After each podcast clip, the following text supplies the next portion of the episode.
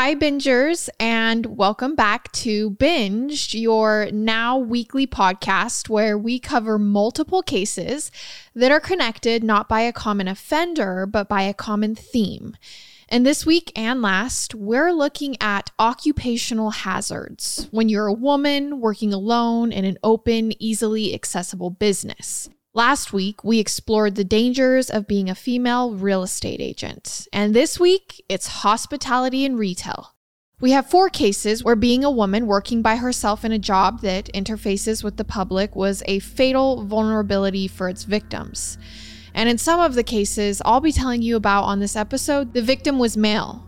So, just working in a convenience store or a retail store by yourself, regardless of what sex you are, can potentially expose you to deadly violence. It doesn't happen often, it really doesn't. But it does happen, and that alone is scary. It's the stuff of nightmares. And that's what the I 70 killer was. He was the stuff of nightmares, a stranger who drifted in from out of the blue killed for no good reason, and then disappeared right back into the void. So we're starting on the morning of April 8th, 1992, when Robin Fuldauer found herself working her shift at Payless Shoe Source all alone. Robin was one of only two full time workers at the store, and although she had expected to work that morning with the other one, named Brenda, we'll call her, Brenda had phoned in sick that morning, so Robin was there all by herself. And it was a slow morning, not many customers, but it was a weekday, a Wednesday, and not really peak shopping. So Robin could totally handle it herself. It was shortly after her lunch break ended at around one o'clock that someone entered the store and bought two pairs of shoes. And then, sometime not long after that sale, a man entered the store and forced Robin into the back room where he murdered her and then fled the crime scene. The first indicator to anyone outside the store that something was wrong was when the district manager of Payless called to check in with Robin, but the phone just kept ringing.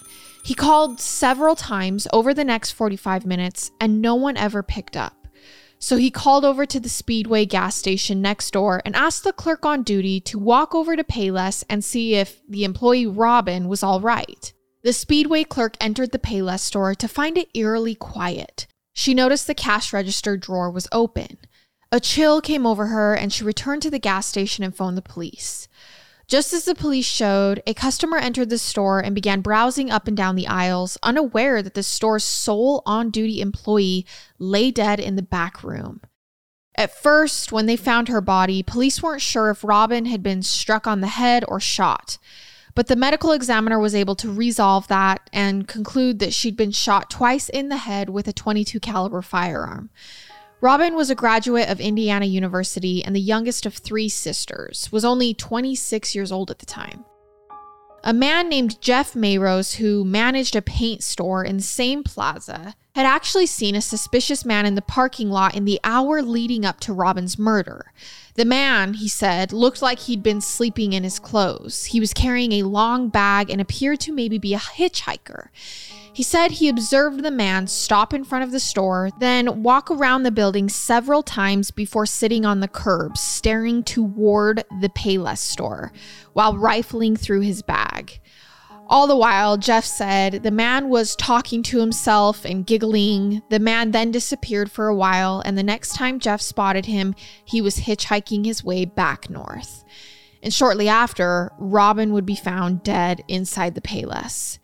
In terms of motive for the murder, it looked like it may have just been robbery. The cash register drawer was open and $100 was missing. $100 seemed like such a small reward, though, for such a tremendous cost. But little did anyone know yet, this was just the beginning of a multi state murder spree. Just three days later, in Wichita, Kansas, nearly 700 miles away, a man named Norman Smith was at home worrying about his wife, Patricia. She worked as a bridal consultant at a shop called La Bride del Elegance. And Norman had last heard from her over two hours earlier when she called to tell him she'd be late getting home because she had just had a last minute customer. He called the store several times since then, and there was no answer. So he got into his car and drove down to the shop. And when he got there, his heart leapt into his throat. There were police cars and cops everywhere. There were television news vans, crime scene tape blocking off the entrance to the shop where his wife worked. He now found himself in that brief, terrible limbo between seeing all of the indicators that tragedy had descended on his life and having it confirmed.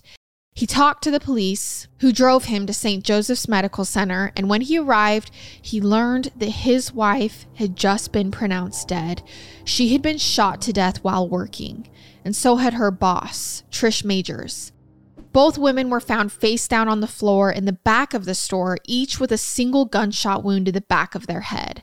It appeared that robbery may have been a motive, though the amount that was missing from the store was relatively trivial, just like in Indianapolis. And neither victim appeared to have been sexually assaulted. Investigators reached the conclusion that the two women probably assumed the gunman was a customer they were waiting for, and that's why they unlocked the door to even let him in. Police had first been alerted by an anonymous caller who called from a payphone at around 7:30 p.m. to report that he'd seen a man walking toward the bridal shop with a gun. The caller refused to identify himself and then hung up. So police were very interested in finding out who this man was. Because for those of you who are well versed in true crime, you probably know that killers sometimes call in themselves to report their crimes, like BTK and Zodiac.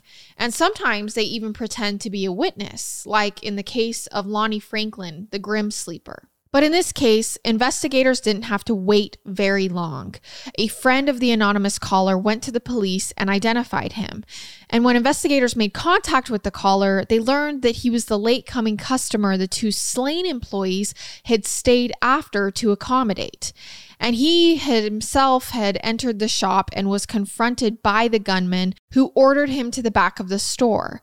But the customer refused and told the man with the gun that he didn't want to get involved, and then he just backed out through the front door and left. So he literally stumbled in on the crime. He said he was so frightened that he waited an hour to call the police. Now, he realized just how lucky he'd been because had he complied with the gunman's orders to get to the back of the store, he knew that he'd probably be dead along with the two employees. When police asked the witness what the gunman looked like, the witness described him as about 30 years old, around 5 foot 7 to 5 foot 8 inches tall, medium build with light red hair and stubble. He'd been wearing a brown waist to thigh length jacket and dark slacks. A composite sketch was made and released to the local news outlets. Over 400 tips came over the next few weeks. And by the end of the month, investigators were beginning to consider a possible link between the Payless Shoe Source murder of Robin Fuldauer and the two slayings in Wichita. The same caliber of weapon had been used, and the circumstances were very similar. By May 9th, one month after Robin was killed, four additional killings were linked to what was now appeared to be the work of a serial killer.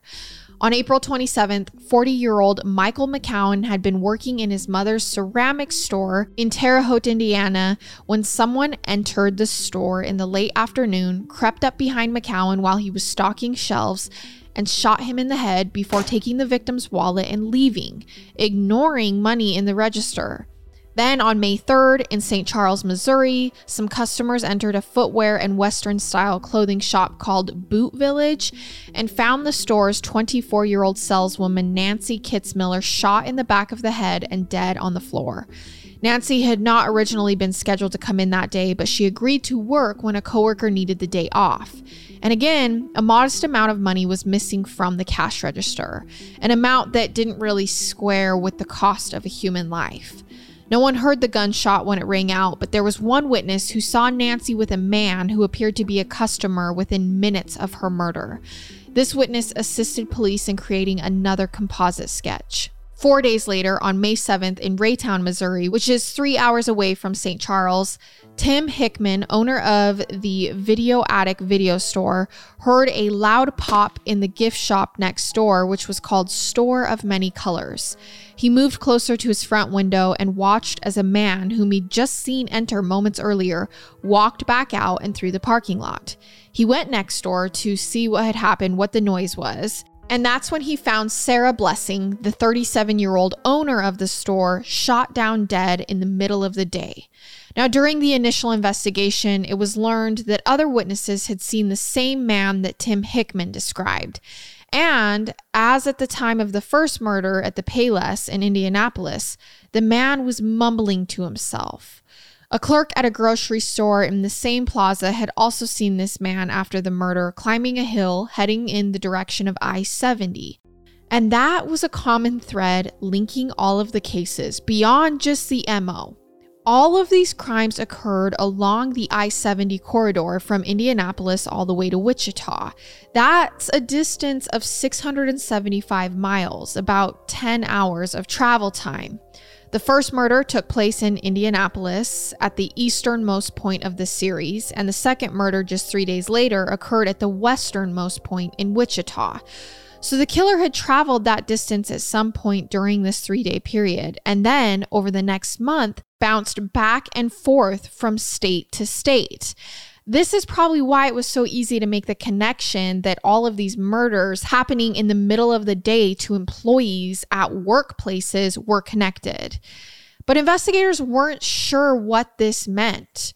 Sure, the killer may have been a trucker or someone who traveled for work, but it's just as possible that he was driving great distances to complicate the investigation, which would help prevent him from getting caught. And if so, it worked because as of March 2023, we still have no idea who the I 70 killer is. All these crimes were linked by ballistics. It's for sure that the same gun was used in each of them. There is actually an offer of a $25,000 reward for information leading to the killer's identification. But then there was a separate series of very similar murders in Texas that some feel may have been connected. So we're going to go over those now. But keep in mind, I 70 killer who killed people while they were at work still unsolved.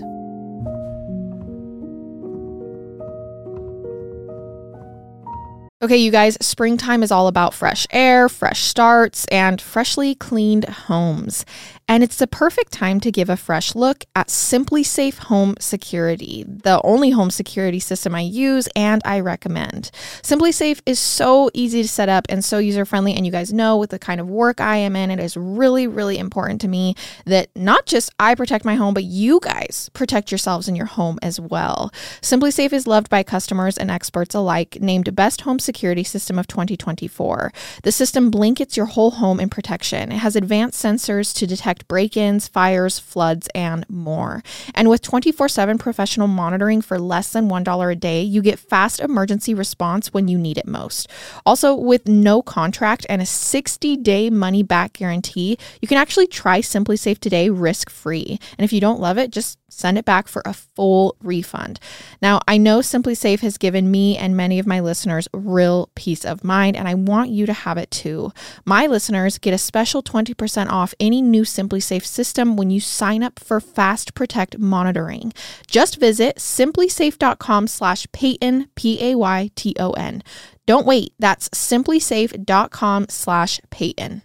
True crime fans, got a knack for solving mysteries? Meet your new favorite game, June's Journey. Dive headfirst into the opulent and perilous world of the 1920s as June Parker determined to unravel the enigma of her sister's murder. With each hidden clue you discover, you're not just solving puzzles, you're peeling back layers of scandalous family secrets, navigating through danger, and even stumbling into unexpected romance. Imagine every scene is a gateway to a new thrilling storyline taking you from the parlors of New York to the sidewalks of Paris.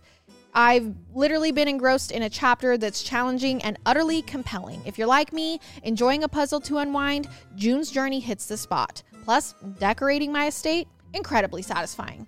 Discover your inner detective when you download June's Journey for free today on iOS and Android. On September 25th, 1993, the owner of a Fort Worth antique shop, Mary Ann Glasscock, was found shot to death while she was working alone in her store. On November 1st, 1993, a 22 year old dance supply store employee named Amy Vess was shot in the head and face by a robber while she was closing up. She actually managed to call 911, but she could not speak properly. When officers arrived, they immediately summoned medical assistance, and while they waited, they tried to talk to Amy to find out what happened, but she was barely able to speak. She was able to nod her head, and she confirmed that there had been a robbery and the suspect was male. She was rushed to the hospital where she underwent surgery and later died. Two months later in Houston, Texas, a woman named Vicky Webb was working alone in the gift shop she owned when a customer came in, made small talk with her, browsed the store, and then walked up to her and shot her in the head. But miraculously, Vicky somehow survived. And when she was shown the composites from the earlier I 70 killings, Vicky said she believed they resembled the man who shot her. And although the Texas shooter used a 22 caliber gun, ballistics did not match the gun used up in the Midwest. It wasn't the same gun. But that doesn't necessarily mean it wasn't the same man. The MO is the same. In 2001, some nine years after the I 70 killings, a liquor store clerk named Billy Brossman in Indiana was working by himself when a guy in a windbreaker came in and began shopping for beer. This is in the same place that those murders happened in Indiana, the I 70 murders. The man had brought a six pack up to the register, put it on the counter, and then pulled a gun from his waistband. He pointed the gun at Billy and ordered him to remove the cash tray from the register. Once he took the cash, he ordered Billy to the back of the store where he pumped one bullet into the back of his head and left. In 2021, the Indiana police shared that they considered the I 70 killer a possible suspect in Billy Brossman's murder, as the liquor store was located only seven blocks from the store where Michael McCowan was murdered in 1992. But what's really significant in the Billy Brossman case is there's surveillance video of the entire encounter. So, this literally may be the face of the I 70 killer. And I'm showing that video right now on screen. If you're not watching, you can go check it out on our Instagram at Binged Pod. So, moving on to another killer now. At the same time, actually in the same area, there was another highway serial killer, sometimes known as the I 65 killer or the Days Inn killer. And indeed, the early morning hours of May 3rd, 1989 was a deadly sliver of time for Days Inn employees along the I 65 corridor in rural Indiana. I don't know what it is about Indiana and people killing employees while they're at work, but there's something. The first sign of trouble was a flurry of phone calls received by the Jasper County Sheriff's Office just before 7 in the morning. The calls were coming in from the Remington Days Inn on US 24 out by I 65. Several guests at the hotel were trying to check out, but the door to the registration office was locked and no employees were around. Within minutes, another call came in from 20 miles away. This one was placed to the Indiana State Police. The caller was a school bus driver who said that while he was driving on County Road 150, he observed a nude body lying on the roadside. Because there were two different agencies receiving these calls, the dots weren't connected right away. Shortly before 8 a.m., the general manager of the Remington Days Inn arrived to find sheriff's deputies and customers waiting outside the locked motel lobby, along with the morning shift employee who didn't have keys to the building. When the manager and deputies gained entry, they found the cash drawer had been pried open and was missing about $250. Inside the side office, an alarm clock set for 5 a.m. was going off, and they found night shift employee Jeanne Gilbert's purse, school books, and papers and work keys on the desk. But she was missing. And around the same time, Indiana State Police arrived at the scene of where the body had been found and it was Jeanne Gilbert, nude and face down in a frozen ditch off the side of the road, 20 miles from the Days Inn from which she had been abducted while working. Though she was nude, she still had shoes and socks on her feet. She had been shot three times in the shoulder, in the head, and in the heart, and unceremoniously dumped onto the side of the road by a brazen killer who had made no attempt to hide the body. The investigators suspected that the killer was looking for a place as the sun began rising and people began hitting the road, so he was running out of time. She had been shot 3 times with a 22 caliber gun and abrasions and injuries to her body were consistent with her having been pulled out of a truck or van. Her Days Inn work uniform was never found, leaving some to speculate it may have been kept by her killer as a souvenir. It wasn't until later that day that the two pieces were put together and the body was officially identified as Jeanne Gilbert.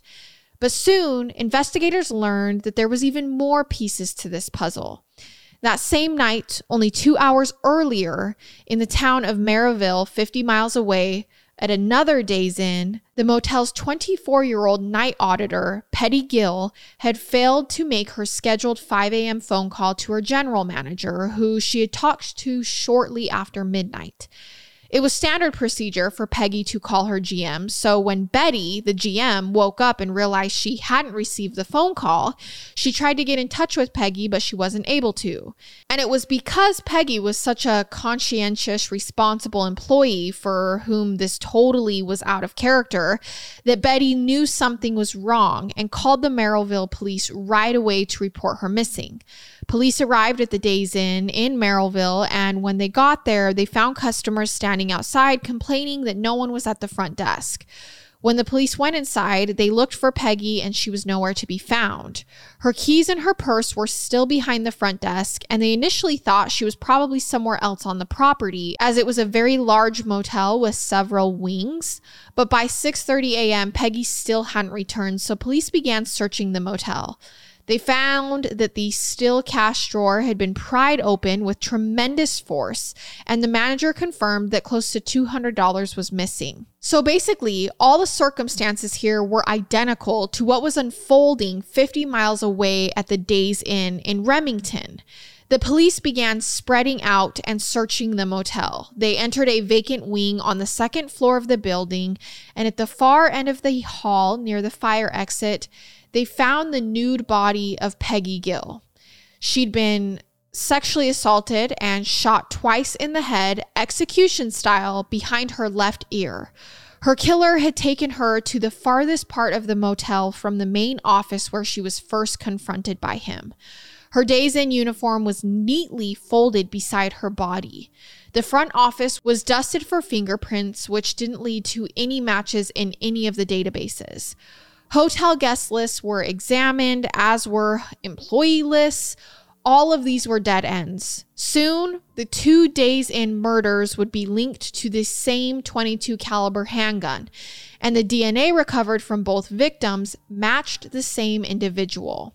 And that DNA also matched a 1990 attack on a Days Inn night auditor in Columbus, Indiana.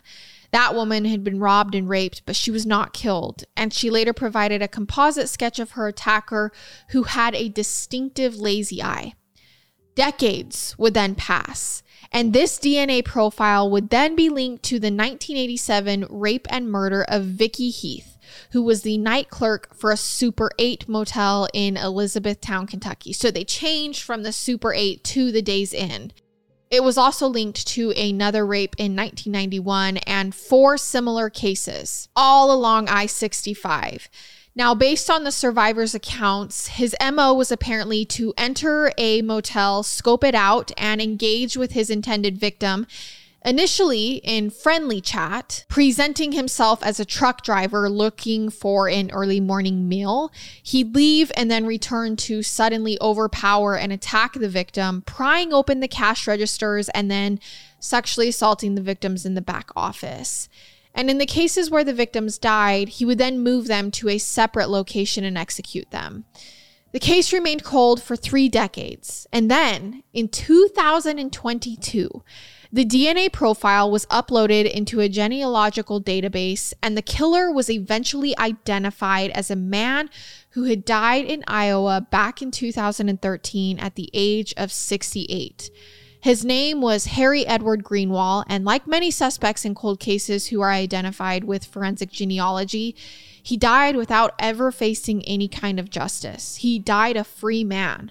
Although he did have a criminal record for domestic violence, and violating a restraining order. And both these charges were filed in 1989, around the same time that he killed Peggy Gill and Jeanne Gilbert. He also had served time in prison for robbery and he escaped twice during that sentence. After being released for much of the rest of his life, he worked as a railroad worker, mostly for the Canadian Pacific Railway. And after he retired, his neighbors in the small town where he lived, according to Wikipedia, described him as, quote, a kind and charismatic man noted for his generosity. His obituary reads, Harry, a man with many friends who loved his straight up attitude and his willingness to help anyone. His spirit will live on in many by the good deeds he offered. As an employee of the Canadian Pacific Railroad, providing public safety for 30 years, he retired in February 2010.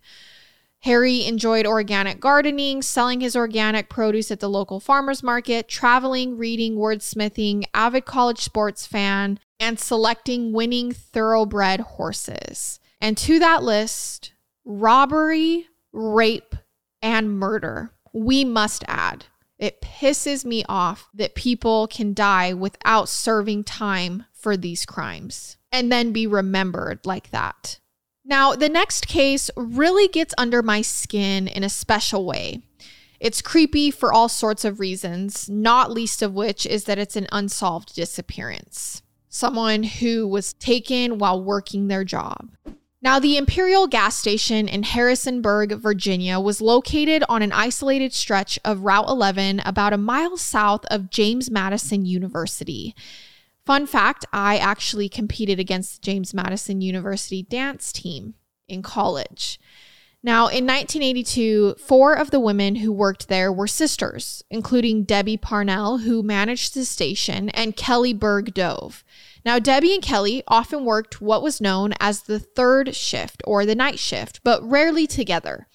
And this particular gas station had been recently plagued by a problem obscene phone calls. These phone calls most often came in at night when the women were working the third shift alone.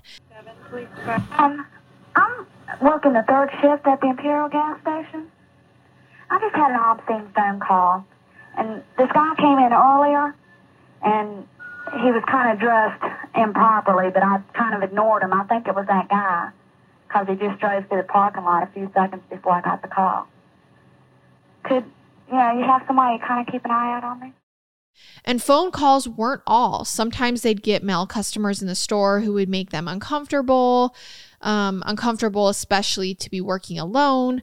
But on the night of June 18th, 1982, something about one of these unseemingly male customers made Kelly nervous. Nervous enough to call the police not once, but twice. The first call was placed at 2:27 a.m. And then just 2 minutes later, she called back into police dispatch a second time. This time she sounded nervous. The man had returned to the gas station, she said, and he was calling her from a payphone just outside, saying very obscene things. He was driving a silver Ford, she said. Then there was a shuffling sound and the sound of the phone snapping, and then the line went dead. Police arrived at the gas station within two minutes of Kelly placing that second call. But when they got there, they found the station empty and unattended. Kelly's purse and keys were behind the counter where she normally keep them, and on top of the counter was the book she'd been reading, her cigarettes, and an ashtray holding a recently smoked cigarette that had burned down to its filter. There were no signs of any struggle, no signs of robbery. It was as though she'd just vanished, and it had all happened while on phone with the police. Police believe the abductor pulled up to the door, got out, and forced Kelly into his car before driving off. It was estimated that the crime possibly took about 15 seconds altogether. It was believed that the abductor was probably armed, which is why the abduction was so efficient and took place without a struggle. Because Kelly was the kind of person who could have fought back if she could have. And you know, she had the survival instinct enough to make those two phone calls. If only the police had shown up to the station within two minutes of that first call and not the second. They probably would have arrested the man for indecent exposure and harassment before he had the opportunity to take Kelly. Also, police initially believed that Kelly had been taken in her own car. Then they then called Kelly's home, which she shared with her husband of five years named Dale and her four year old daughter. Dale picked up the phone and after talking to police, he told them that he'd actually dropped Kelly at the store with his own vehicle around 10 p.m. and stuck around and kept his wife company for about an hour as she began her shift. So at this point, which was over an hour after they first got to the station, they realized they should be looking for something resembling a silver Ford. By this time, that silver Ford was probably long gone, as it had an hour's head start. Dale Dove, that's her husband, who was a construction worker, got into his truck and sped down to the store. After arriving and talking to police, Dale got back into his truck and drove up and down the darkened, tree lined streets in the area looking for any sign of his wife. And though there were none, he wasn't about to give up. He took the next two weeks off from work and spent all day, every day, driving around and looking for his wife, looking for silver Fords, gray Fords, and any other vehicle that might remotely fit that description that Kelly had given that night. Dale and Kelly's other family rented a four wheel drive and went searching in the mountains. Everyone knew that the more time that passed without a trace of Kelly, the less likely it would be that she would be found alive. The police briefly considered that maybe Kelly disappeared because she wanted to, but it just didn't make sense because of both the circumstances of her disappearance and how close she was with her family, her husband, and her four year old daughter. So her husband had to come to terms with the fact that the odds were not in his missing wife's favor, and he was up in the mountains basically looking for her remains. The police grew to believe that Kelly was dead and probably buried somewhere within a 50 mile radius. Meanwhile, Harrisonburg police detectives had contacted employees at nearby establishments.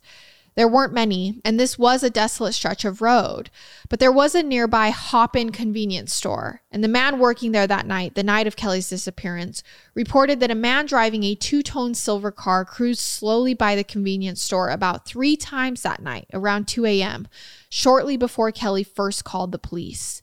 He told investigators that the same man had exposed himself to a female worker at the convenience store just two weeks earlier and that car was the same color as the car Kelly had described in her phone call. The employee described the man as about 20 to 25 years old, thin, around 5 feet 10 inches tall, with 30 shoulder length blonde hair, which is a description that matched half the male student body at the nearby James Madison University. The worker helped police create a composite sketch. Both the police and Kelly's family embarked on separate, intensive searches for matching men with matching vehicles. A $1,000 reward was posted by an anonymous citizen. A month passed. After a flyer featuring Kelly's picture and the composite of her likely abductor was mass distributed and failed to generate any viable leads, investigators grew increasingly desperate. So much so that they consulted with a psychic, and despite multiple area searches and the involvement of the FBI, investigators continued coming up empty handed. By January of next year, the case file was 86 pages and counting. And remember all those obscene phone calls that the Imperial gas station had been getting before Kelly's abduction? Well, after her disappearance, they stopped. And the identity of the caller, also probably Kelly's abductor, was as mysterious as Kelly's whereabouts. Hers was the first abduction the Harrisonburg police had ever investigated where they didn't find or recover the victim, and the most challenging case these investigators had ever worked on. And unfortunately, it has never been solved. In 1989, Kelly Bergh Dove was declared legally dead. Her parents settled into the belief that Kelly's kidnapper was a man that she'd gone to high school with, who had a criminal record related to indecent exposure incidents and obscene telephone calls. However, investigators disagree with the family and believe that her abduction was a random crime of opportunity, a crime that happened while on the phone with police. They believe this because it's likely he had been cruising the area that night and had exposed himself to an employee at the Hop In convenience store on a previous occasion. So it sounds as though this guy was working himself up to it, waiting for the right mood and moment to escalate from indecent exposure and obscene phone calls to what was likely a murder. The case was reopened in 2020, and then just last year, the Harrisonburg police announced that they narrowed the case down from four suspects to just one suspect, but they wouldn't name the suspect. But they did reveal that they were having forensics labs assess the evidence for anything that may be worth testing. It's hard to imagine Kelly's case ever being solved, but this does sound promising and maybe cause for cautious optimism. And finally, for the last case we're discussing in today's episode, it was 1982 when Lynn Burdick, who was an 18 year old senior at McCann Vocational Technical High School in North Adams, Massachusetts, came upon tragedy. Lynn was a quiet girl, polite, a rule follower. Some described her as a homebody. When she wasn't at school, she was taking care of her chronically ill mother, and she also volunteered for charities that provided aid to the disabled. After graduation, she planned on hanging back for a while and staying at home, continuing to take care of her mother while saving up for college. She had a part time job as a clerk at the Barefoot Peddler Country Store, which was a convenience store her cousin owned, located in Florida. Not the state, but the town of Florida, a mountain town just south of the Vermont border. The Barefoot Peddler was convenient for Lynn because it was just 300 yards away from the house where she lived with her parents. Lynn worked at the store with her best friend Carol, this is a pseudonym, and Carol usually worked the night shift with Lynn, who'd worked there for three years. On the night of April 17th, 1982, Carol couldn't come in, so Lynn found herself working alone, which is the common denominator in all of this episode's stories, right? With the sole exception of the two bridal shop employees killed by the I 70 killer, in every other crime we've touched on today, the employee was working alone. Lynn's cousin, who owned the store, actually didn't like Lynn working there alone, so on this evening, she phoned the store to check in on Lynn. The cousin was taking care of her sick child, so she couldn't make it over to the store. But she got in touch with Lynn at around 8 o'clock, an hour before closing, and Lynn told her cousin that it was a slow night. She speculated that it was probably because of the rainy weather. She went on to talk to her cousin for about 10 minutes, and then there was the sound of the shop bell, which the cousin recognized meant a customer had entered the store. I'll call you back after I close, Lynn told her cousin, but she never did.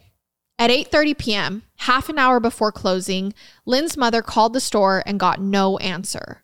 10 minutes later, a customer entered and found the front door ajar, the cash register ransacked, and the store unattended with no sign of an employee.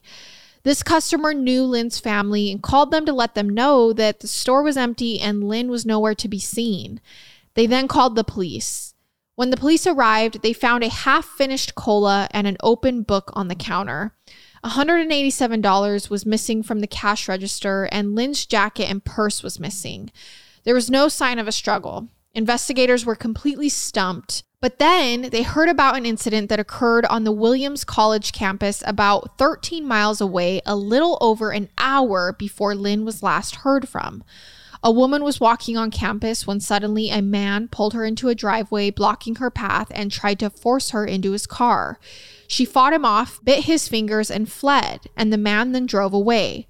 Once a description of this vehicle, a dark Ford sedan, circulated through local law enforcement, one law enforcement officer reported that he thought he'd seen this vehicle on Route 2 driving towards Florida, heading in the direction of the Barefoot Peddler, where Lynn worked, which was also on Route 2. But because the car did not arouse any suspicion at the time the police officer saw it, he had no reason to take down its license plate. The woman who escaped his abduction attempt, meanwhile, gave police a description of the man and helped them in creating a composite sketch. In the weeks that followed, police and about 125 volunteers combed through the woods and roadsides with all terrain vehicles and a pair of helicopters, did aerial sweeps looking for any trace of missing Lynn. In 1995, 13 years after the disappearance, Lynn's dad received an anonymous letter sent from the Boston area. The author of the letter wrote that Lynn had been abducted and killed by a man who lived in North Adams. The author, while not naming himself, named the suspect. And although the man was thoroughly questioned and investigated, no evidence tying him to Lynn's disappearance has ever been found. The only thing linking the suspect to Lynn is the anonymous letter, whose author police would really like to identify. It's sad and it's frustrating that of the four stories we covered on this episode, three remain unsolved. And while we may one day learn the identity of the I 70 killer, I totally believe this is possible. it's pretty unlikely we will ever learn the fates or whereabouts of Kelly Dove and Lynn Burdick, nor the identities of the men who abducted them. I'd love to be wrong about this. If there's anything illustrated by the cases we've covered in these two episodes, it's that there's always some level of risk when you're alone in a place where you might be alone with a stranger. And that's it for this week, bingers. Join me again next Wednesday as we unbox a brand new theme. And hey, stay safe at work. See you next time.